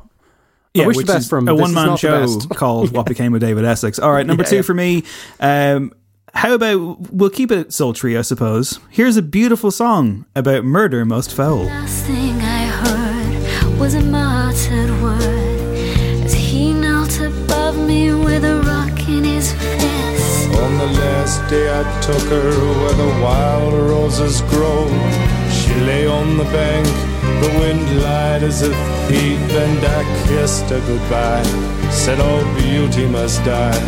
And I leant down and planted a rose between her Yes, indeed. It is, a chorus. Nick Cave and Kylie Minogue. The song is Where the Wild Roses Grow, a murder ballad on a Nick Cave and the Bad Seeds record called Murder Ballads in 1996. And uh, it's incredible. You know, it's kind of one of those ones where it's like, oh yeah, like, how could you do a top five duet to not include this one? It's exceptional. And we're fans of both Nick Cave and Kylie Minogue on this show, as Yeah. recent episodes will attest to. And again, I, I think this one handily dispels the myth that Kylie Minogue was, you know, some kind of just nothing pop star for a long time. This is from the mid 90s, was before her kind of reascension, but proof positive that she is a force to be reckoned with. Uh, Nick Cave describes writing the song, which is it, itself inspired by a traditional song called Down in the Willow Garden, which is a tale of a man courting a woman and killing her while they're out together. Um, and, you know, I mean, horrible subject matter, of course. Um, but this is Nick Cave territory when it comes to the macabre of music, you know? Um, and again, it somehow finds the beauty in it. Uh, he describes writing the song and says, It was written very much with Kylie Minogue in mind. I wanted to write a song for her for many years. I had a quiet obsession with her for about six years. I wrote several songs for her, none of which I felt was appropriate to give to her. It was only when I wrote this song, which is a dialogue between a killer, it's very dodgy, a dialogue between a killer and his victim, that I thought I'd finally written, written the right song for her to sing. I sent it to her and she replied the next day, uh, saying yes, it seems. Um, he sent it, he sent the song with a different singer on it singing her lines to her parents' house because she was staying there at the time. Again, all of this sounds so horrible and sinister. And I guess this is the case of like, you know, you're very much stretching the concept of art. And of course, you know, for anyone who's never heard the song before, I mean, again, you know, you, you feel like you have to boilerplate stress it out that, like, in no way do we condone the actions of the characters in this music, but, like, this is the world that Nick Cave is often drawn to. It often has horrible stuff happening in it. And I think if anyone's going to do it, at least it's done with a sense of, you know, kind of poetry and incredible grace. And the vocals by both performers are absolutely fantastic. The arrangement is fucking beautiful. It's an amazing song. I think I remember the video causing some controversy at the time as well. Yeah, I remember that video for sure. Yeah, tell the listener about it, Craig. Um, basically, Nick just does Kylie in. Essentially, it plays out um, the song. It's just obviously such a graphic kind of depiction, and it's quite visceral, and it's a murder ballad. Um, but it's like you know artfully shot. It's a really good piece of work, I think. Yeah, it's beautiful. That's I mean, I, again, like it's tough to be like, like again. I mean, like, it's it's it's it's it's really tricky. I mean, I think I think it exists in its own world. I mean, there was never a point when I was picking this until right now when I'm talking about it that I was like, is this really inappropriate to have a song about a man murdering a woman? Particularly, you know, when you take recent news stories into account and everything. I mean, like in no way do we mean to diminish anything like that. And I'm getting a bit tongue tied talking about it, but like for me, it's always just been an incredible song. I mean, it's always been an incredible example of the dark parts of art and like the fact that you know you even have a genre called murder ballads. Like, I mean, Yeah. I don't know. Am I am I out on a limb here, Craig, or is I mean, it's pretty apparent that this song was never meant to be a celebration, and it's you know well that Nick Cave um, goes back to quite a lot. But everything I've seen him kind of write and talk about, he's just you know horrified every time he does. But I think it's it's kind of a necessary thing to get out there in art. Um, far better out than in in terms of art, and yeah, it's just it's so it's so well produced. The, the performances are spot on. Kylie was clearly searching for a new direction. I mean, in the 90s, she had, you know, what people, like, again, the press probably joked at the time that she was going through an indie phase, but she was like a, you know, seeker. She was looking for um, something that would suit her. Um, so you know, uh, it was a great collaboration. Two Australian icons, and from there, like just you know, she kind of skyrocketed again. She found her voice, she found her place, and it's great to have both of them. Good choice. Okay, my number one. Right, I ended up steering clear of like um like posthumous covers because there's you know they're always a bit creepy. Um, speaking of, usually just clumsily done. Um, and there's so many of them, so I didn't really go there. My number one is far creepier precisely because it sounds like a posthumous collaboration despite the fact that both singers were alive when it was recorded. I try to resist well baby I know so well that I've got you under, under my, my skin. skin. I would sacrifice anything come what might for the sake of holding you near in spite of a warning voice comes in the night, it repeats and it shouts in my ear. Don't you know, blue eyes? yeah, there you go. oh, Bono there with old blue eyes, Frank Sinatra. And uh, yeah, Cole Porter's timeless. I've got you under my skin there. Um, yeah, so I know, like last week we had a bigging up of Bono and U2. Um, I love you too. I don't hate Bono. Um, so much of what you know people hate about Bono, though, I recognize in this song. I think he's um, he's overextending himself. He's going, you know, of course I can be the cool crooner. Um, he's clearly aching to be like hanging out with the Rat Pack. Um, it's just quite a weird, slimy vocal delivery. He's kind of ingratiating himself with, you know, American culture and celebrity. And he's clearly, the thing is, he's clearly singing this to Frank, his big hero. It gets a bit like talented Mr. Ripley, right? He wants to get Frank under his skin. And this was like, you know, 90s when he starts doing all these, like, you know, profound homages to America. Like you had the, you know, Elvis ate America before America ate him. And he's writing poetry in the New York Times and like, he did he did a couple of years ago he wrote a, a, column for the New York Times where he was talking about Sinatra and they actually struck up a bit of a friendship. And he was speaking about how um, like Sinatra says to him uh, I don't usually hang around with men who wear earrings and Bono's like dining out on this. He's like oh yeah but actually he was great and blah blah blah and he ends up talking about a time he started a sing song of My Way in a pub in Dublin, uh, just as the recession hit, like 2008 ish. And he's like, the song brought everyone together and helped distract them from the economic gloom. Can you imagine when the fucking world, like the banking system collapsed? You're in Dublin and like the Celtic Tiger is fucked. And Bono's like, it's all right, lads. Come on. I did it all.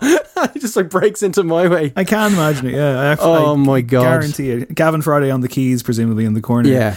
Uh, this is like the best example of his like monumental hobnobbing, and I will say the way this w- was recorded was it was um, an electronically assembled duet. So Sinatra was doing this duets album where he specified that he didn't want to have to be with the people that were going to be on the album. So he recorded his parts. We're all they were all just songs he'd previously done. He's kind of phoning it in, and then the artists had to record their stuff, kind of reacting to what he'd done, and you can hear Bono reacting. And my God. I um yeah I, I've no I've no problems with this selection. I I'm surprised that your top five has gone by and that Tom Jones didn't feature at any point. I really thought he'd be in there for sure. You know, remember didn't remember he, he went through a phase there around the early 2000s where everything he did was a duet for a while. Cerys Matthews and yeah, the Stereophonics one was there for me as well. Cardigans a lot of cringy well? videos. Burn down the house. Yeah. Hold yeah. tight. All that kind of stuff, you know. But you know what I think it was? Like, I think all those covers had the inherent Tom Jones showmanship and cheesiness where you can never really take him seriously anyway. So, like, a duet doesn't, you know, ruin him really. Sex bomb, Craig. It's I don't know. par- okay, sex bomb. was that was that a duet though? I don't know Bomb. if it's a duet. Uh, it was with That was all him, maybe. I think. that song. uh, I tell you, But tell you something what, like this is so self serious, and Bono is just like clearly trying to like.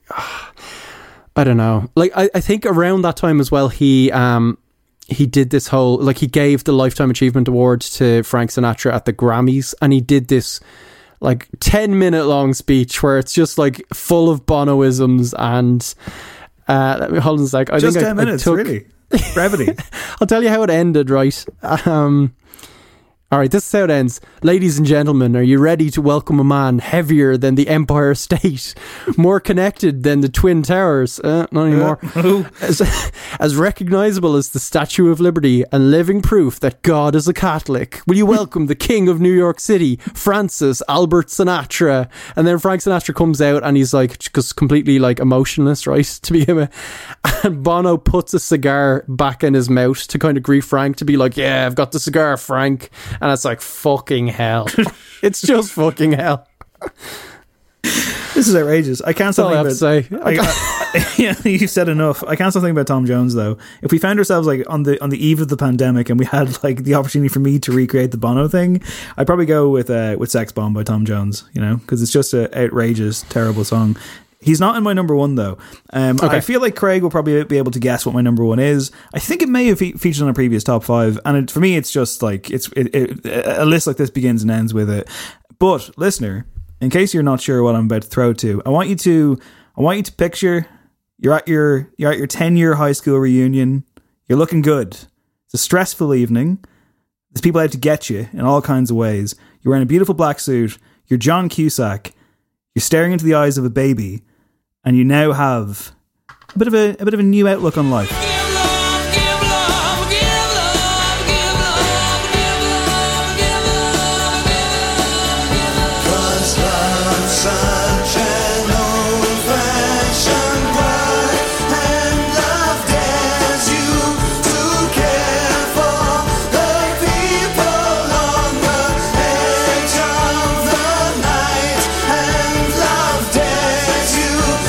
Just unbelievable. It's Under Pressure by Queen and David Bowie, of course. Uh, I'm usually kind of harping on that Craig picks Bowie too much, so I've picked him this week. Uh, just an outstanding, outstanding, perfect song. Uh, the film I was referencing there, of course, was Grosse Pointe Blank, which I actually rewatched Watched this week. it last Craig. Friday. Did you? What? I, I- I- I watched it yesterday. Just on a whim. um, for saying like That's doing mad. this doing this list brought me back to it. Now it's a film I've seen many many times, and I haven't seen it in a long time. I was worried maybe it didn't hold up. Nope, it holds up. I think it's a five star classic, and that whole One of the best scripts of all time. It's just tremendous. That whole sequence is amazing. Check it out if you never have. Incredible, incredible dark comedy done so so well. And yeah, I mean, you know, that punk's either in love with that guy's daughter or he has a newfound respect for life, which is how you would feel if you had that moment when this song was crashing down and you realized that maybe it was time to stop killing people and maybe start living a bit more. Uh, I've never killed someone though, so, you know, I don't know. But uh, moving on. Glad we got that clarification. song wise, under pressure. What more can you say? Titans coming together. Um, I guess almost like the Temple of the Dog situation. This was kind of an accident as well. Do you know the whole background to this one, Craig?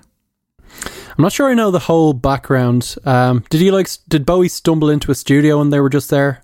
That's apparently what, yeah, it's been described as Okay. no- the notorious session Freddie Mercury and David Bowie shared before, during, and after the recording of Queen's iconic hit will go down in history. It may also be the reason for the shared intensity of the track. According to this uh, description from a website I can't remember that I took it from, Bowie happened to be recording an LP around the corner from Queen's studio when he stumbled in and ended up challenging Mercury to a sing-off. This could be th- this could be very apocryphal, but I'd like to think it's true.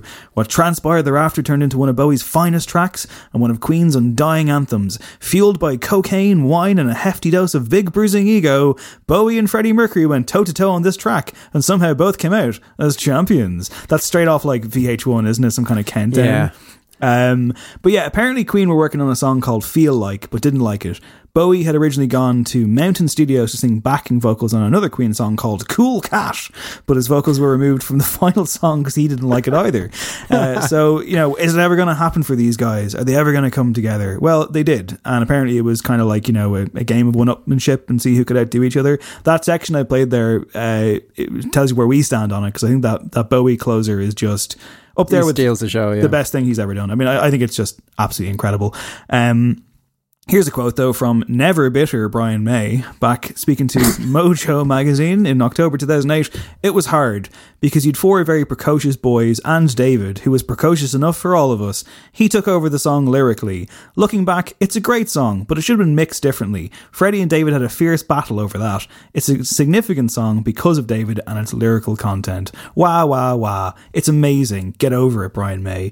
Um, yeah, so there's all kinds of stuff like who wrote the riff, like like their bass player John Deacon, is that who that is? Or Yeah, yeah, John Deacon, yeah. Apparently they went out for dinner and he came back and he'd forgotten the riff, and Roger Taylor remembered it, and it's like, oh, why why wasn't any of this in Bohemian Rhapsody? Uh, it would have been slightly Yeah. better. Um, incredible. I don't think they ever performed it live, even though like they both played Live Aid like one after the other and didn't team yeah, up. probably not. There's like a video, but like the video is like a splice thing, and it makes it look like they're performing it live. But I don't think it's actually. I don't. I could be wrong on this, but I don't know if they ever performed it live.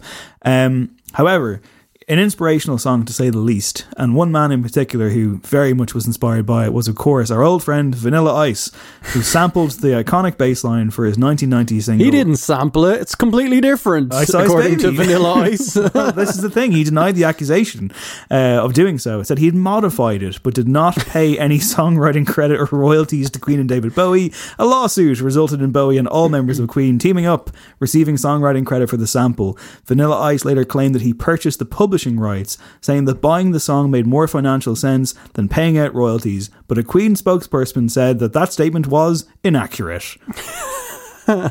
I'm shocked. I'm for one shocked. Yeah, when you mention like the mixing there and performance videos and stuff, this is like one of those prime songs uh, for the old vocals only treatment on YouTube.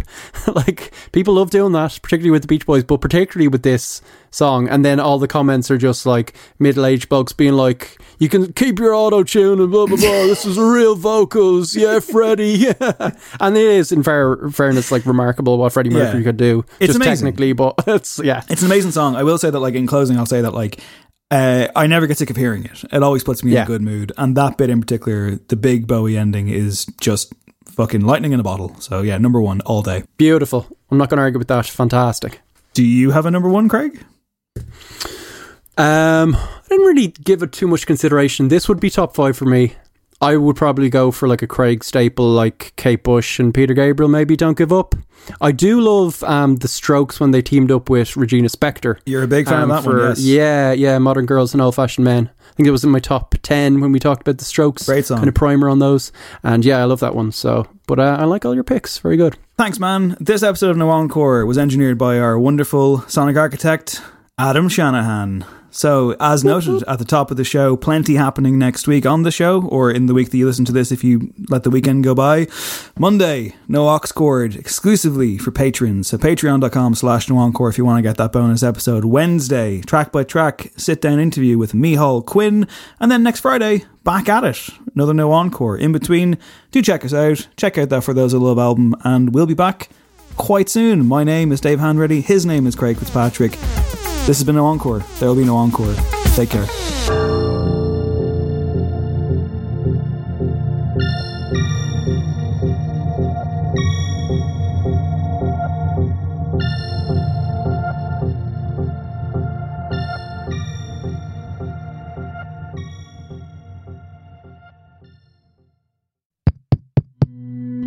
This show is part of the Headstuff Podcast Network, a hub for the creative and the curious.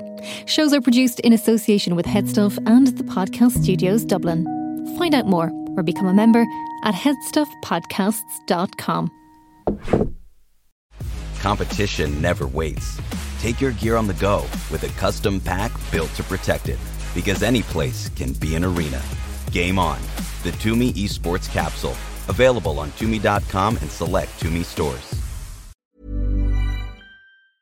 Ever catch yourself eating the same flavorless dinner three days in a row? Dreaming of something better? Well, HelloFresh is your guilt free dream come true, baby. It's me, Keke Palmer. Let's wake up those taste buds with hot, juicy pecan crusted chicken or garlic butter shrimp scampi. Mm. Hello Fresh. Stop dreaming of all the delicious possibilities and dig in at HelloFresh.com. Let's get this dinner party started. Planning for your next trip? Elevate your travel style with Quince. Quince has all the jet setting essentials you'll want for your next getaway, like European linen, premium luggage options, buttery soft Italian leather bags, and so much more. And is all priced at 50 to 80% less than similar brands. Plus, Quince only works with factories that use safe and ethical manufacturing practices. Pack your bags with high-quality essentials you'll be wearing for vacations to come with Quince. Go to quince.com/pack for free shipping and 365-day returns. Imagine the softest sheets you've ever felt. Now imagine them getting even softer over time. That's what you'll feel with Bowl and Branch's organic cotton sheets. In a recent customer survey, 96% replied that Bowl and Branch sheets get softer with every wash. Start getting your best night's sleep in these sheets that get softer and softer for years to come. Try their sheets with a 30-night guarantee. Plus, get 15% off your first order at bowlandbranch.com. Code BUTTERY. Exclusions apply. See site for details.